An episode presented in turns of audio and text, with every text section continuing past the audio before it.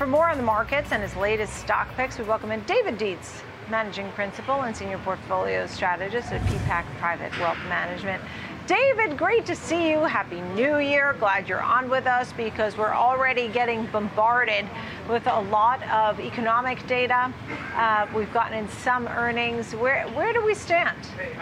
Well, so when we look at the big picture, uh, I'm kind of pleased with the way things stand here. I mean, the market has picked up. You got that S&P up over the last 90 days, about 8%. It's up nearly 4% today. So I think there's a little bit of profit taking here. I think the best news for the market is that the longer dated bonds, for example, the 10 year, have come down dramatically. So I think what the longer end of the bonds are saying is that inflation is such a 2022 story. We saw confirmation of that today when we saw a producer price index down 50 basis points versus expected down just 10. Uh, we had good news on the December uh, CPI. So we're seeing inflation start to wane. That's exactly what the Fed wanted, exactly what has been uh, predicted. I think if there's uh, two things that are causing the volatility today, well, let's say three things. One is we're still getting some hawkish talk from the Fed. And let's face it, let's give them a chance to convene uh, come February 1st 1st and tell us exactly what they think, but certainly all the economic data is showing that they need to be less hawkish than they were just a month ago. Uh, we've seen some high profile disturbing news. Goldman Sachs missed, but of course, they're not your average bank. They're very focused on the investment banking, which you know was hit hard in 2022. We had some high profile layoffs from Microsoft, 10,000 workers. We know that tech sector expanded way beyond anything reasonable during the pandemic, and I think they're uh, right sizing here. So, you know, on balance, look, recession fears are greater, but, you know, the Fed's going to factor that in February 1. Let's see what they tell us.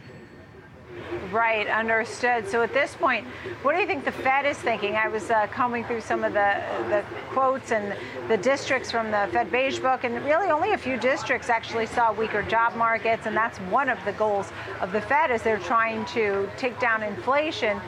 Um, when do you think the Fed pauses? Yeah, it, it's well, you know, I think that it's not necessarily going to be a pause, but just reduced hiking. They may get up to that 5% area. James Bullard was saying they have to get over 5%. That's a little awkward when you see the weakness just recently reported in the CPI and the PPI and, you know, a, a big reduction in retail sales. That causes some consternation. He's just one person. He's got to get together with the group. So I think on the one hand, they're going to say, we're successful. We want to bring down inflation. It's coming down. They're also going to say, are we sure we're done? No one ever knows exactly when you're done because it's monetary policy actually the lag. But I think they're going to send stronger message that people are thinking today that perhaps uh, the end is closer um, uh, than we think. Um, and of course, they also realize, hey, we've got a tough job. It's just as foggy for the Fed as it is for the rest of us you know, from an investor's point of view, um, you know, I think you're still looking want to be looking for good stocks, reasonable valuations, good dividends, and buy them on days like today. Right, understood. I mean, Loretta Mester tried to make sure that people wouldn't think that the Fed might be thinking about pausing. I mean, she came out and said um, even though the hikes are cooling inflation, that more hikes are still needed. And so they will have to continue to do these hikes in order to tame inflation. Well, you know, they may be right, but the problem is no one really knows for sure because that monetary policy actually the lag. But if if uh, I think that if you asked them, let's say four months ago, would these numbers be a good, strong signal that they're on track with their inflation fighting mission? I think they would say absolutely. So I think the big quarrel that the Federal Reserve has with the market is what's going to happen in the second half. The market is saying not only are they going to pause, but they're likely to cut. And of course, the dot plot, which is issued before these latest PPI figures, say absolutely not. Rates stay stay very high throughout the rest of 2023.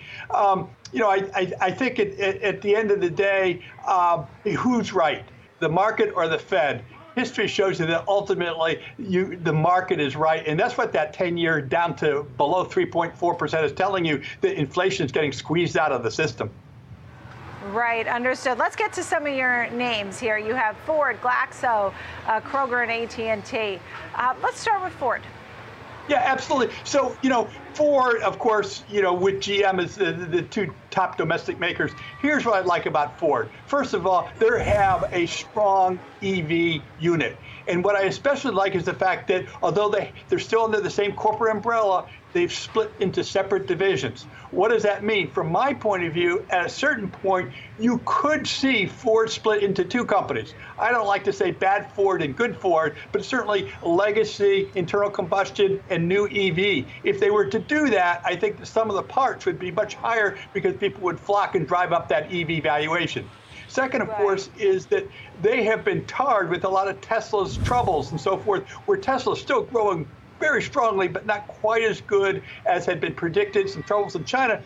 But the fact of the matter is, Ford shouldn't come down as much as Tesla because Ford doesn't have all this production in the EV. Meanwhile, of course, in a volatile market, what do you not like about a 4.7% dividend yield, uh, six times earnings? And certainly, this chip shortage that was afflicted them about a year ago, it continues to wane. So I like the outlook for Ford. Of course, it's at a 52-week low. It's down almost 50% from its high. So I think it's a good entry point.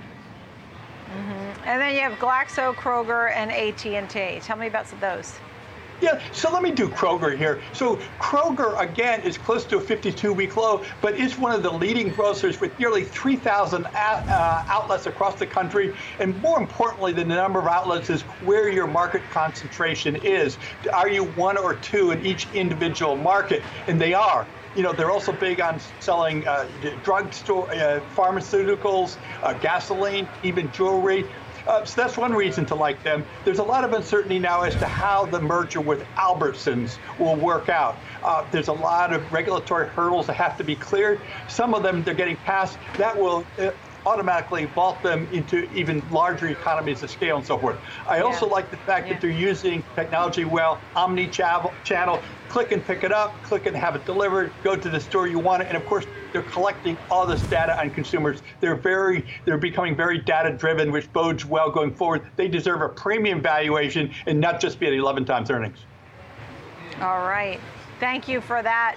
David Dietz, Peapack Private Wealth Management. Great to see you, David. Thank you. Thank you, Nicole.